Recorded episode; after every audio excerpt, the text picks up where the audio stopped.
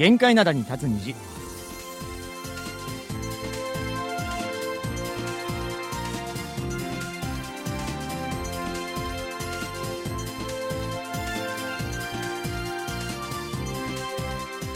リスナーの皆さん、あにわせよ。木曜日の限界灘に立つ日、金日、トムジェリーのトム、イジンヒョンです。えー先週の終わり頃からソウルは朝の気温が0度前後の日が多かったものの、えここ何日かはピリッとした寒さを感じない穏やかな朝の空気が漂っています。こんにちはジェリー武田博光です。でも明日からはまた寒くなるようです。今日の最低気温よりも明日の最高気温の方が低いということです。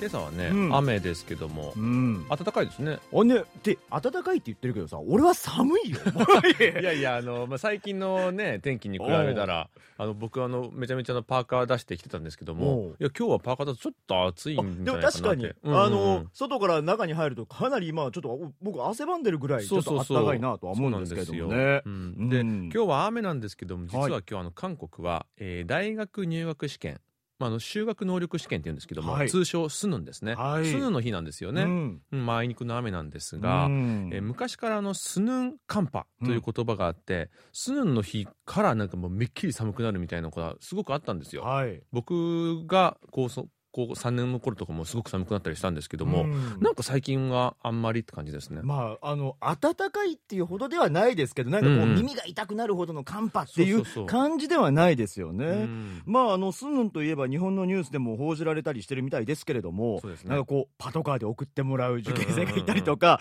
試験会場の前に応援団とかあとお母さん方がねこう祈ってたりとかいうそう。いう姿をねまなかなか日本では見れない面白い光景が見られるような一日でもありますもんネねッ。ト上にね有名な写真とかも多いですよね。あねそうですよねんでそういう風景実際にあの身近に見られるんですけども、うんあの校門の前で応援するといった感じの騒ぎもはい実は去年まではコロナで一時休止となってたんですよね。うんただまあ今年は復活してるんじゃないでしょうか。そうですよね去年までコロナでしたからうねん今年はあのマスクの着用とかはなんか言われたりはしてないんですか、えー今年はマスク着用の義務付けはないみたいです。はいだけども、まあ自分コロナかもと思った人は、まあ、できるだけマスクをしてくださいと呼びかけてるぐらいみたいですね。ね去年とは温度差がありますよねねえ全然全く違いますよね。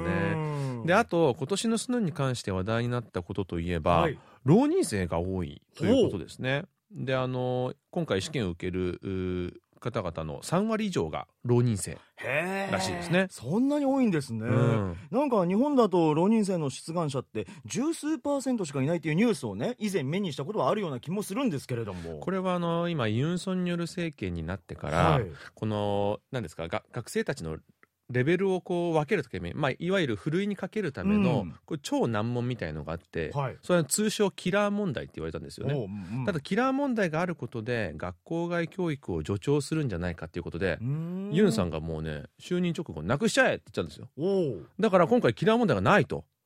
それならじゃあ俺もいけるんじゃねっていう子がまあたくさんいたんでしょうね。それでまあ大学通ってたんだけれども再チャレンジみたいな出願者がすごい今回多いみたいで。逆に変わり討ちで嫌いになっちゃう。ねね お互いが嫌いになっちゃってるやつですね。ねうん。あとあの医学部人気が高まってるっていうことも浪人生が増えた一因になってるそうですね。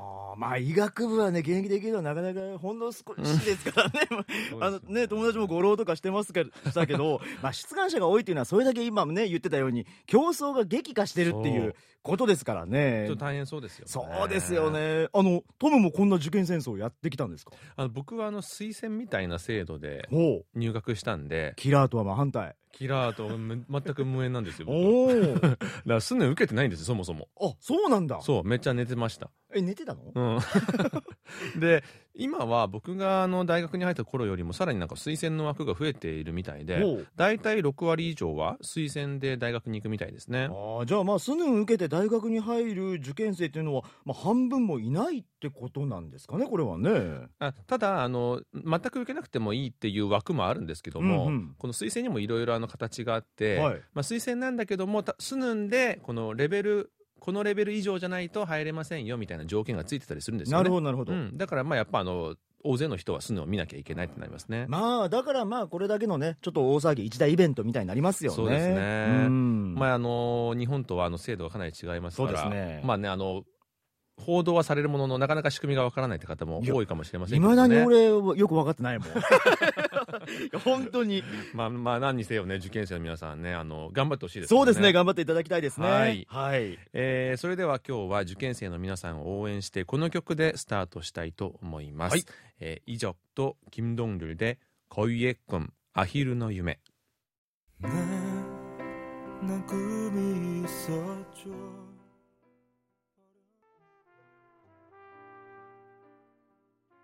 はい、えー、イ ジョキムドンルで恋えっくんアヒルの夢をお聞きいただきました、はい。えー早速お便りの紹介から今日やっていきたいと思うんですけどい。えこの間ですね占いの話が出たんですけれども、はいはい。占いについてお便りをいろいろといただいております。東京都の広岡敦さんからいただきました。占いはあくまで遊びとして楽しむことが大切うん。という意見に大賛成です。例えば占い師と依頼人の間でこんな会話が交わされることが考えられます。ほあなたは犬を飼ってらっしゃいますか？いえ飼ってません。おおそれはよかった。絶対に飼ってはいけません。あなたにとって犬は最悪ですからね。でも娘がどうしても欲しいというので今週末知り合いからもらい受けることになっています。やめた方がいいですか？うーん。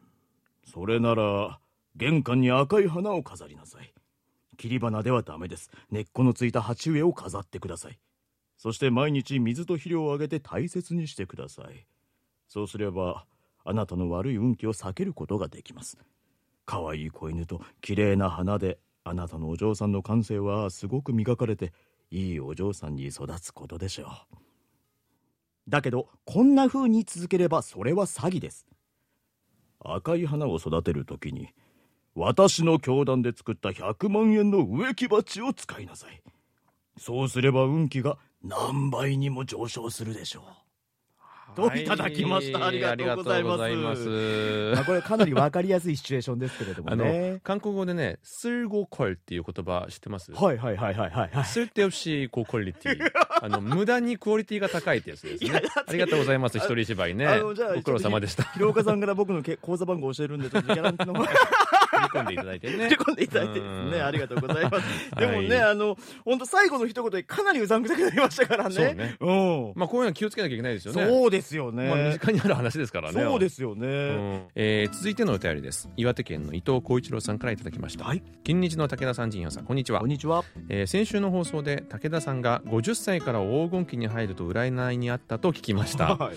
えー私は占いは信じませんが前の職場で占いの学校に通っていたという人からうん。手相を見てもらったら、すごい良い手相だね。素晴らしい人生を送るよと言われたことがあります占いは信じませんがいいことは信じたいと思っています、うん。えー不安な未来ですがきっといいことがあると思っています。武田さんにも素敵な未来が待ってると思いますよ。といただきました。ありがとうございます。まあ確かにねいいこと言われて、うん。まあ悪い気はしないですよね。そうですよね。まあそれをこうなんかね取捨選択していいものだけ取っていけばいいのかなと、そうですよね。僕はねあの50でしたっけ？50これね黄金期ですんで。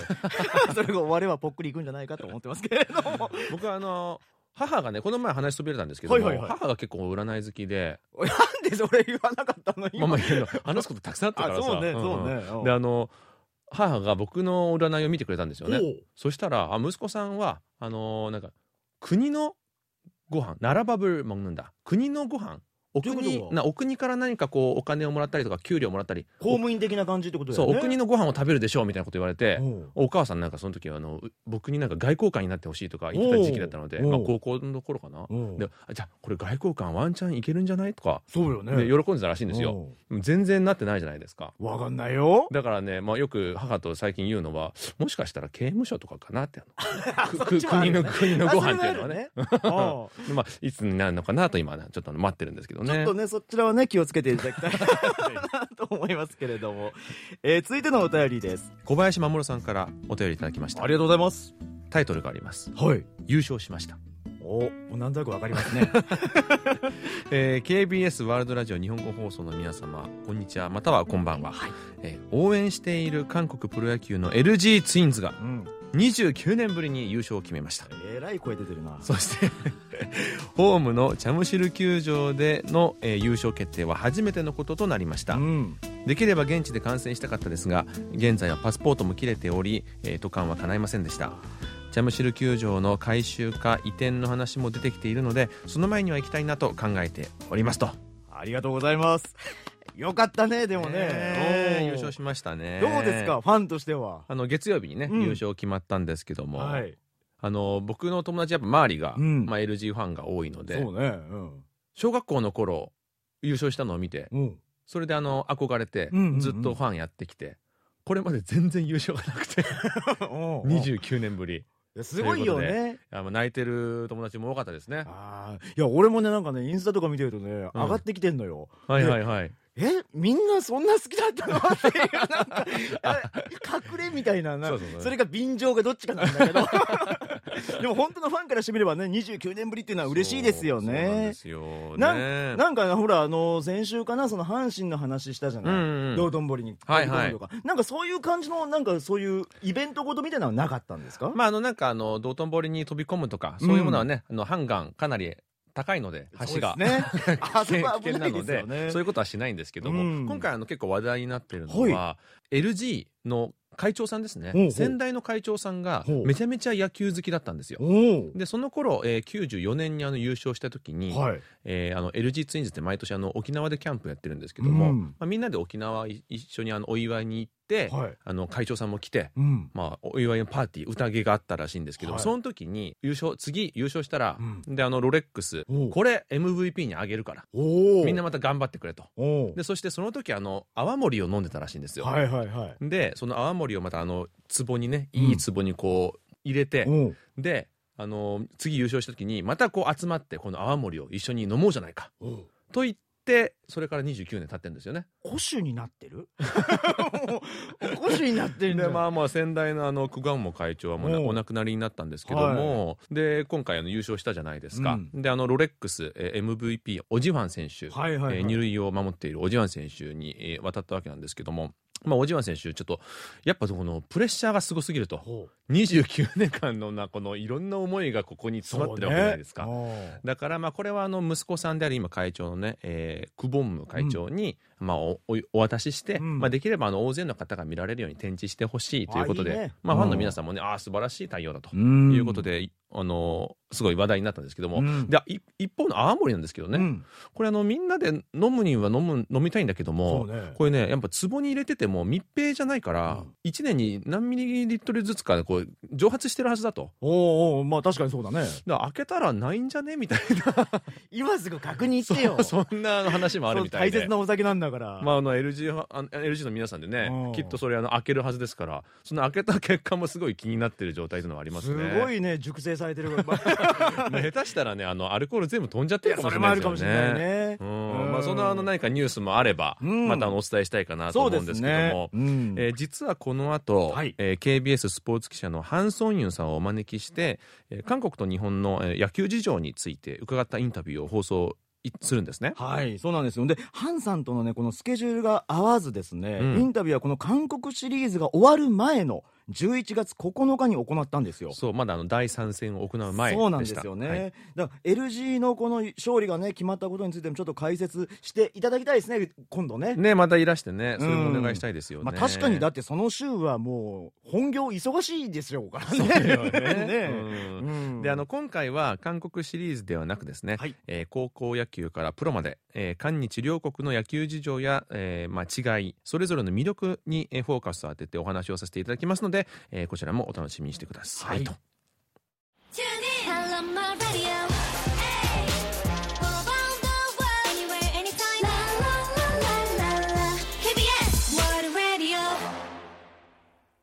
聞かせて。あなたの韓国ライフ。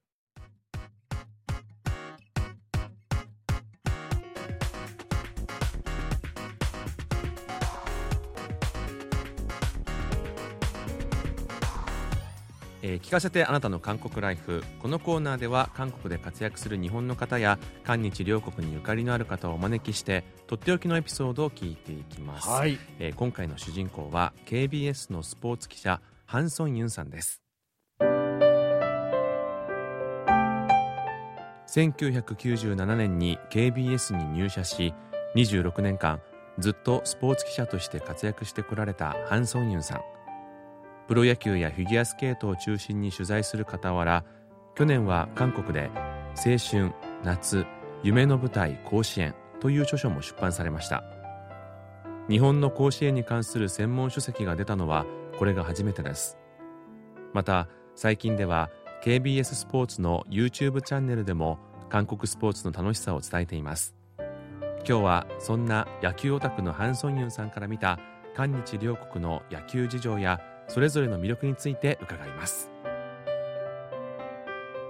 はいということでハン・ソンユンさんこんにちはこんにちは。こんにちは。もう日本語上手ではないですけど、いやいやいやもう下手な横敷きかなと思って。うんでももう私、勇気を、勇気だけは持っているから、いやあの先ほど少しねお話しさせていただいたんですけども、もう全然あの問題ない、うん日本語すものすごくお上手だと思ったんですけども、まあ一言まずあのリスナーの皆さんに挨拶の方をお願いしたいと思います。こんにちは。KBS 記者のハン・ソンユンです。私はですね、もう26年間、もう海外を含めて、いろんな番組とかライブとか、もう進行したことたくさんあるんですけど、でも、この番組に招待されて、今日がですね、本当に特別な時間じゃないかなと思って、はい。もう私、日本語でもう放送するなんて、はい。もう前は操縦もできなかった、そんな素晴らしいことだと思うので、ちょっともう家紋のもう栄光じゃないかなと、そう思います。はい。いや、ねあの、リスナーの皆さん今わかると思うんですけど、ものすごく日本語お上手なんですよ。日本にお住まいになられたこととかあるんですか？あもうそんなことはないですけど、はい。ちょっと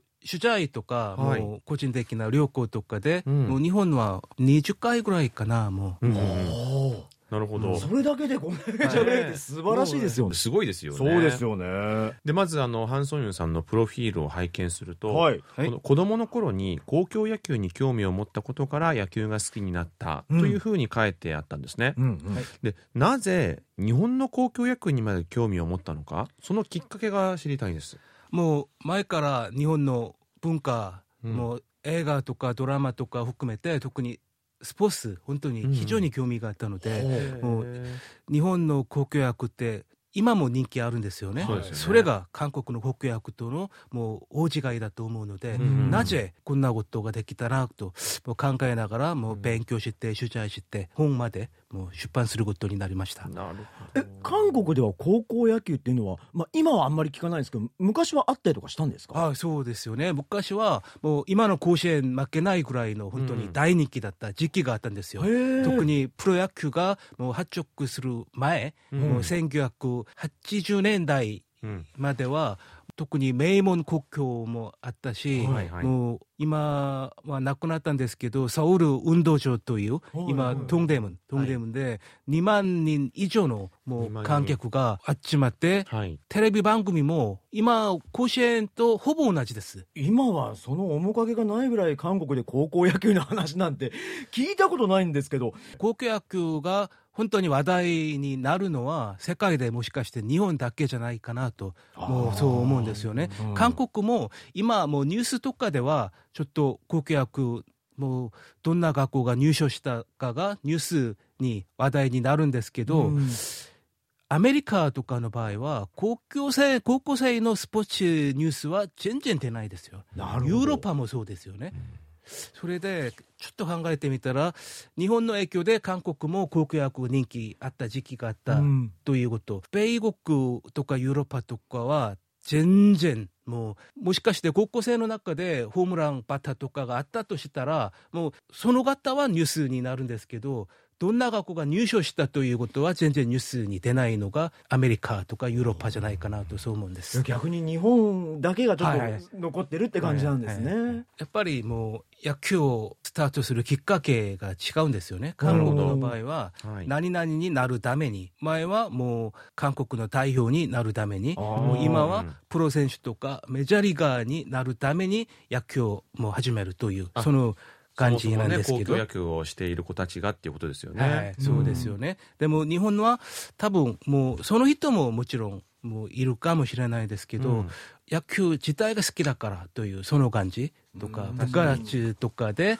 うん実力には関係なくてみんなが野球をやるその感じので。だからそもそもこう日本だともちろん高校から野球を始める子も、まあ、たくさんいるとは思うんですけども大体こう小学校から部活があるかはいそね。その延長線上でっていう人の方がきっと多いはずですよね。だから僕もちっちゃい頃僕はサッカー少少年だったんですけどでも友達はリトルリーグとかに入って、うん。別にプロを目指すわけではなく、うん。そういうとこに入ってもう毎週毎日のように行ってるっていう友達がすごく多かったんですよ、まあ、今はもう野球とは全く関係のない人生を歩んでますけれども、でも韓国の場合はなんかこうエリート集団というか、はい。もう野球をやるためだけにここやるんだみたいなことですよね。そうプロになるためだけに。もうリトルリトルリーグの選手も、目標だけはプロ野球の選手のために。そうですよね。なるほど、はい。いや僕もあの日本に住んでいる時にバスケ部だったんですよ、うんうん。であの韓国帰ってきた時に中学校2年だったんですけども中1までバスケやってたので、うん。当然あの韓国帰ってもバスケやろうって思ってたんですよね、うん。そしてあの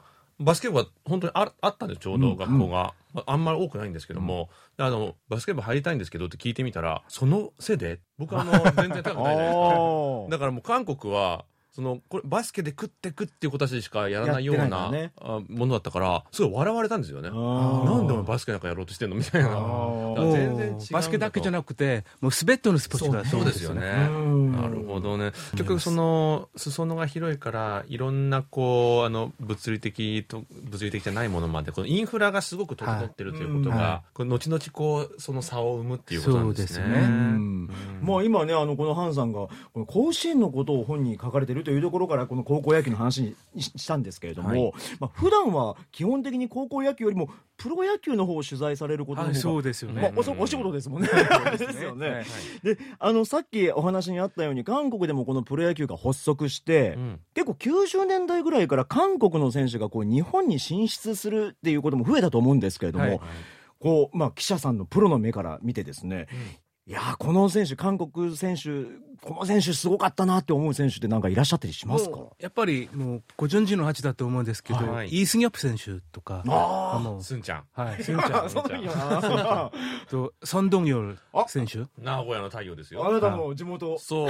あ僕名古屋な出身です。そうあまあ出身っていうか名古屋に住んでたんですよ。そう僕いる頃にソンドンヨルさん来て、そうそうね。そうの辺だよね。うちの親父がねサインもらってきたんですよ。ああそうですか。ん家にありました。も韓国ではね宝みたいな、ね、選手ですかはい、そうですよね。今おっしゃった名古屋の太陽だったんそうそう。ですけど、実はもう現場では太陽じゃなくて名古屋のアンパンマンが、あそういう意味確かにね。あただあの僕98年に帰国してまして、ーうんうんうんあの孫さんその時も活躍してたんですけども、ね。99年に優勝するんですよ中日ドラゴンズ。めちゃめちゃそういうねあの中日の話になると。悲しい記憶があります、いやでも最初おっしゃってたこのイ・スンヨプ選手のうんうん。ジャイアンツの4番って結構特別じゃないですか。そうですよね。今までも日本の選手の中でもね長嶋茂雄さんとか王さんとか、いに今でも歴代のその素晴らしいレジェンドの選手たちの中に韓国人選手が入ったってことですもんね。そうですよね。うん。もうイ・スンヨプ選手は特に国際大会で日本からホームランを、うん。もうもう3回ぐらいかな決定的なホームランをうん打ったこともあるので、はい。特に2006年はい。もう巨人の4番バッターになったのが、本当にもう韓国のメディアとか韓国の野球ファンの間でもう話題になったことがあるんですよね。もう韓国のまるでプライドみたいなこと、そうですよね。巨人の試合が韓国のテレビ番組から毎日放送されている、うんうんうんそれは本当にすごかったですよね。今考えてみたら。たまに今でもジャイアンツの帽子かぶってらっしゃる韓国の方いらっしゃるので。あそうですか。そうなんですよ。あれ？これなどこで買ったんだろう？みたいな。でも多分イ・スンヨプ選手の活躍で好きになったって方も多いのかなとは思いますよね。うん。じゃあ逆に日本人選手でわすごいなと思った選手っていらっしゃいますか？やっぱり今世界でもう最高選手、大谷翔平選手の場合はもうベイブルース。ですね。もうみたいな存在ですね、ただ野球もう特別な選手だけじゃなくて、野球自体をもう変えた選手じゃないかなと思うんです、本当そうですよね。文句ないですよねそこはね。僕あのサッカーとかも好きなんですけどほうほもいつも最近よく思うのがメッシと大谷翔平をリアルタイムで見れた自分はめちゃめちゃ幸せ者だなっていうのをね、いつも感じてるんですよ。い。つも感じもう大谷ってすごいですよね。いやすごいよね。もう日本の野球選手って本当に韓国でもうバッシングされたことも多いんですよね。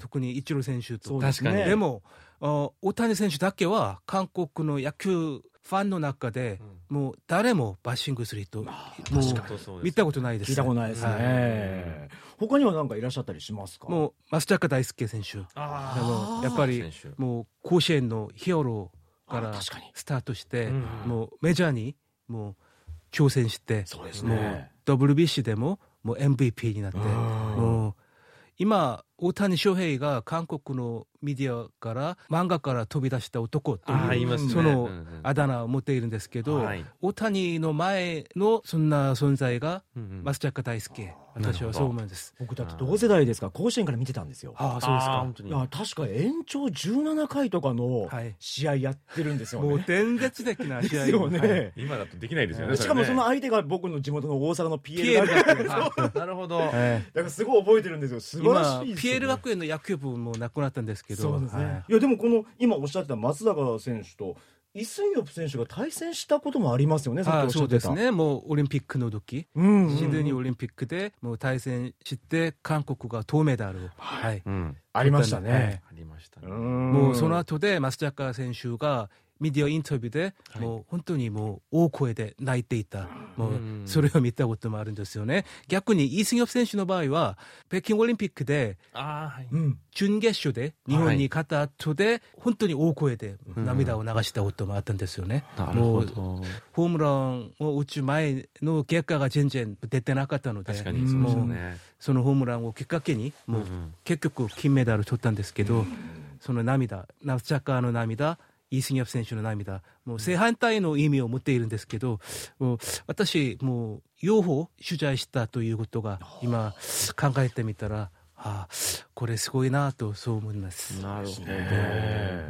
現場であの間近で見られてきたということで、やっぱあのスタープレイヤーだったり過去の名試合、語るとねあのつきませんね話が。そうですねドラマですよね。ドラマがありますよね。うんであの一方で韓国って国際大会で対戦するときにはあのライバル心むき出しで戦いますけども、うんはいその一方でこう日本から学ぶことが多いと思っているのか、まあ、一時期各球団がこう日本人コーチをたくさん招いたことがありましたよね。はい、そうですよでもね。最近はそれがなんか少なくなっているような気がするんですけども、何かそれ理由があるんでしょうか？もう今ももう2、3のチームが日本人のコーチ、もう韓国の球団で働いているんですけど、はいはい。昔よりはちょっとないですよね。うん。今、韓国の野球って日本よりもうアメリカ方式が流行しているので、なるほもう例えば練習量は昔は日本の負けないぐらいの練習の量が多かったんですけど、うんうん。今はもう練習量よりはもう国家的な練習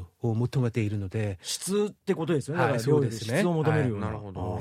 特に走ることもう日本はもう1時間ぐらいもうちょっと走るのがうん。もうあ。投資だとしてももう基本だとうん。もう今もそうなんですけど、うん。もう韓国ではもうアメリカの影響でもうピッチャーの場合はもうわざわざもう走る必要はないというそのうん。そあーなるほど感じですよね。ね、まあ、考えようによっては合理的合理的なかもしれないけども、うん。ねあーなるほど。なんかそれでこう韓国野球は良くなっていってるんですかね？もう全然ないですよね。あそうなんですか？もう2008年とか2009年とかは、うんもうエリートだけの試合では韓国の日本ほぼ差がないそうですね、うん。その関係だったんですけど、はい。もう今から10年ぐらいかなもうい日本に一度も勝ったことないですよね国際大会で。確かにそうかもしれないそれでもうちょっと時間がかかるんじゃないかなとそう思うんです。ん。今は低迷の時期特に昔は天才たちがもうピッチャーの中で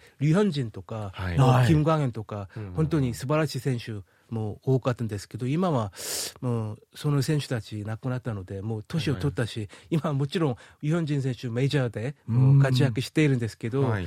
今は国際大会では若い世代たち日本に比べたらいい選手が出ないその傾向がなるほど。あるんですね。今まあ選手の方のお話を中心にしていただきましたけど指導とかコーチングの面って言ってなんかこういうあるんですか？そういう。この話はですねもう2ヶ月前、私、日本の YouTube チャンネルで見たことあるんですけど、はいはい。ニウラという、もともと巨人の選手で、在日韓国人で、はいはい。もう85年に韓国のサムソンで活躍したピッチャーがあったんですけど、はいはい。もうニウラさんが話したのは、韓国は今、アメリカナイズ、うん。それが原因で実力がもうもっともう弱くなったという、その診断をしていたんですね。ああなるほどねじゃあハンさんはまあ韓国の球界はじゃあどうすればもっと発展していくというかえどのようにお考えですか？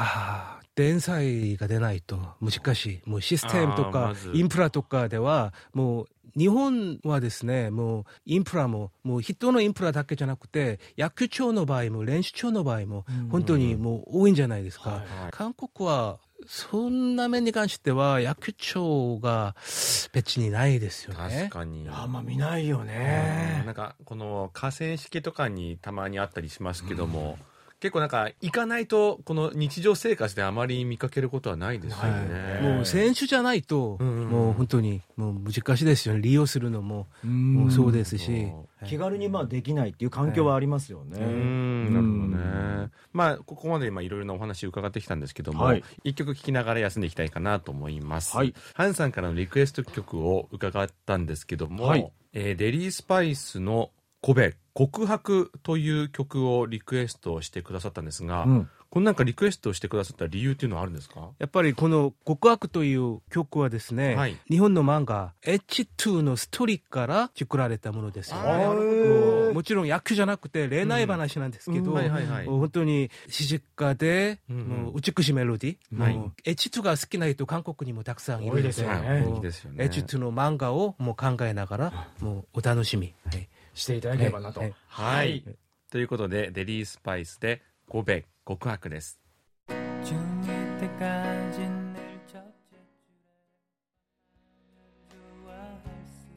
はい、えー、デリースパイスで、ゴベ告白をお聞きいただきました。はい、え今日ねずっと野球のお話ししてるんですけれども、うん。まあ、野球といえばですね、まあ、はい僕は韓国にいるのでなかなか感じてはないんですけれども、日本ではその日本シリーズがですね、ありまして、うんうん。約60年ぶりに、まあ、僕の地元の関西対決っていう風になったんですけれども、まあ、この阪神タイガースががねこのオリックス・バファローズを下して38年ぶりに日本一になったとい。うことなんですけどどうですご覧になりましたか？はい、もうもちろんそうですよね。韓国でも本当に話題になったんですよね。うん。今、もうテキサス・レンジャースが62年ぶりの入賞。もう阪神がもう38年ぶりの入賞。うんもう韓国でははい LG トゥインスというチームがもう20 1994年そうです以来ね。、もう29年ぶり。はい。今の「はい」が今日一番でかかったよ声が。韓国では LG ファンをやってるので。で、実はですね、まあ今おっしゃってたように、この日本語放送のリスナーさんの中にも、阪神ファンが結構多いみたいで、はいで、阪神の優勝を喜ぶお便りをたくさんいただいたんですね。で、その中からちょっと一つだけご紹介したいと思います。ラジオネーム、双葉俊明さんからいただきました。横浜市の方なので、ベイスターズではないんですね。え出身がね、ーね、関西なそのかもね。うなんですね。はいはいはい。えー金西の皆さん、こんばんは。こんばんは。日本プロ野球の阪神タイガースがあれを決めさらにあれのあれを決めて日本一を獲得しあれ以来の道頓堀川へダイブが注目を集めました。わかりにくい あれがすごい多いんですけど、えーテレビ中継されるほどの騒ぎなので道頓堀川へ飛び込んだ第1号は誰だとマスコミが調べると1985年11月2日に桂福若さんが飛び込んだのが有力説だそうです。巨人ファンの福若が友人と阪神が優勝するかしないかと口論となり阪神が優勝したら道頓堀に飛び込むと宣言してしまい実際に阪神が優勝、ん。飛び込んだということなんですね。でそれを喜んで飛び込んだと周囲が勘違いしてファンが次々と道頓堀に飛び込むようになってしまったとか。でところで韓国では熱狂的なファンが喜びのあまり川に飛び込んだりこんなことが起きるというような名物はありますかといただいたんですけれどなるほもど。僕どうですか記者さんからもう見られて韓国の野球ファンの中でははい結構有名な話ですよね。あこの道頓堀ですか、はい、そうですね。うんもう特に KFC のノルイという、もう1985年入所した時、はい。もうバスという、レンディ・バスという、うん本当にもう関心のヒーローだったんですけど、バスと似ている人を探してみたら、もう KFC の、ケンタッキーフライドチはいキンはい、カナル・センダースをはいはいはい。もう道頓堀に、はい、胴上げして、はい。もうそれが芸人で、阪神がそれからもう入賞できないという、その呪いがあったんですよね。でも、トトンボリって韓国人にも有名なところなんですけど、そうですね、観光都市ですからね。ちょっと浅いんじゃないですか。そうですねでも韓国のハンガンとかは本当に危ないので、それが違うんですけど、高いですからね橋も今、韓国で阪神とほぼ似たようなチームがロッテジャイアンツというチームがあるんですけど、プサンが本拠地のチームですねもう92年から入賞、一度もできなかった、うんもう情熱的なことで本当に有名なそうですねのがロッテファンので、ロッテファンの場合は、もしロッテが入賞したら、はいもう광안대교という本当にもうはい高い、プサンにね、かかってる大きな話ですもんね。はい、海に もう私はダイブするというその話も。あるんですよね。危ない危な。ない危ないだって今回も結構僕これ見てなかったんですけど、うん YouTube でライブ配信されてたんですね、道頓堀。はいはいめちゃくちゃ警察いて、はい、ちょっと2メーターももう本当短いところでもうダイブしたんですよね、そうよ今回は今。年もだってニュースによると37人がダイブしたとはいいうようなニュースがありましたから、それをね、あの、プサンでやっちゃうと結構危ないですもんね。もう韓国の L ジペンの場合も、うんうんもう今回入賞したら、本もうハンガーに、ハンガーにチャレンジする人、もう 実際にいます。はい。今今ちょっとあの収録はえっと11月9日で、はい。えー9日のあの午後ですので、はい。あの今日第3試合が行われるんですよね、うん今のところ1対1でまだ優勝は誰か決まってないんですけども、ね。まあ、今のうちからねこの浅いなんか橋を作っておいた方がいいのかないやいや、もうあの、は NG ファンのためにね。ハンガンを飛び込むじゃあ準備運動しときなさいよ。ねえ。あの最近はでもこの今野球の話からですけど日本よりもこのアメリカのメジャーリーグに進出する選手って結構増えてるじゃないですか、うんうん。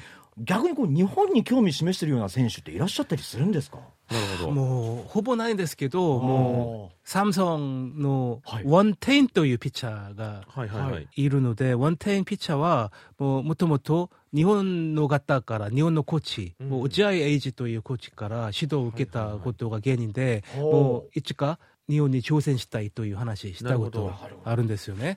そうですよね。やっぱり最近はちょっとあの KBL 韓国リーグで活躍されると、まあ、昔は日本を経てメジャーっていうのがありましたけど、今は最近はね直接挑戦する。すよね、特に今は韓国のもう年俸がですね本当に高くなったので、うん。日本とほぼ差がないですよ。なるほどあそういう原因もあるんですね、はい、トップレベルの選手が日本に挑戦する理由がなくなったという。なるほど、はい、であの先ほどちょっとこう野球がこうもっと韓国野球が成長するためには、この天才的なプレーヤーがもっと出てきたそうですね。いけないみたいなお話されてたんですけどもただまあ今韓国でそういう天才的な才能をこう見せつけている選手といえば、えーイ・ジョンボムさんの中日でも活躍したイ・ジョンボム選手の息子さんのイ・ジョンフンさんがはいまあそういうプレイヤーだと思うんですよね。まあやっぱ日本でもすごい注目されてたと思うんですけども、彼もやっぱり日本ではなく、こうアメリカに行こうとしてるわけなんですよね。えーもうほぼメジャーで昨年吉田正尚選手と。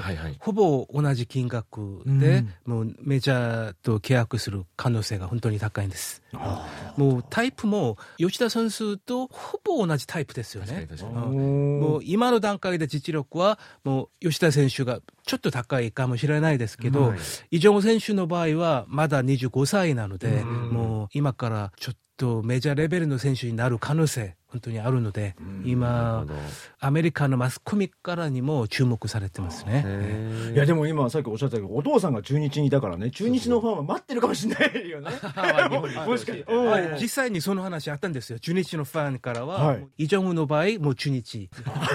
やっぱ待ってるファンの方多いんですね。なんかあのぼ僕もあの素人ながらイ・ジョンフ選手はすごくあのなんかプレースタイルがまるでなんかイチロー選手を彷彿とさせるような。日露に憧れて背番号51です。そうですよね。でそういうスタイルだから、ね、メジャーに行ってもすぐ活躍してくれるんじゃないかという期待もあるんですけども、うん。例えばイ・ジョンフ選手は小さい頃からもやっぱりそのプレーはき決まってたんですかね、はい、そうですよね。特にもうイ・ジョンボムの息子ということで、はい。もう注目されまあ、たし、やっぱり小さい頃から注目されてた。はい。はい。新人の時からも、入団1年からも韓国野球で一番才能のある人として、はあもう3割超えて、もう小さな打率もですね、3割3分の超えているの、本当にすごいですよね。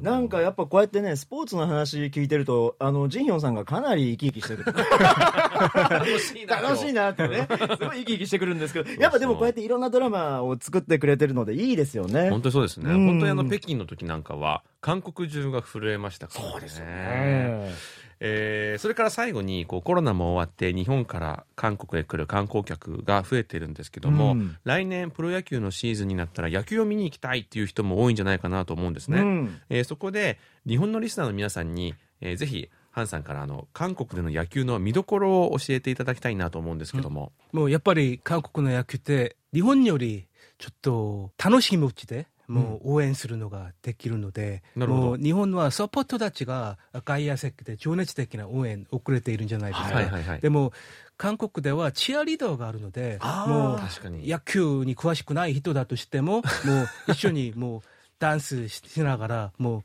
う、もう、美味しいものを食べながら、ん。もうチアリーダーに合わせて応援するのができるので、日本ではちょっとできないかもしれないですよね、日本の野球長では。そねれで韓国にもうおもう野球長をもう経験ししたい方は、ぜひ内野席でチアリーダーのすぐそばで野球を見たら本当に特別な経験になるんですよね。あのー知ってる選手がいなくても雰囲気で先ほどおっしゃってたチアリーダーもそうですし、楽しめそうですよね。ただあのハンさんおすすめのこの内野席の、えーチアリーダー前ちょっと気をつけなきゃいけないのは、ほぼ座れないって可能性もあるので。なるほどね。足腰の弱い方はね、ちょっときついかもしれないですよね、うん。ずっと立って踊りっぱなしっていうのがあるので、まあ、ぜひそれでもあのご興味のある方は経験してみてほしいなと思うんですけども、うん。えー今後もまたあの機会があればハンさんにこうスタジオにお越しいただいて韓国のスポーツシーンについて伺っていきたいと思っています。そうですね。えーまた近々会えることを楽しみにしていますのでハンさんもあのぜひ心の準備をしておいてもらえればなと思います。お願いします。ハンさん今日はどうもありがとうございました、ありがとうございまありしがとうございまた。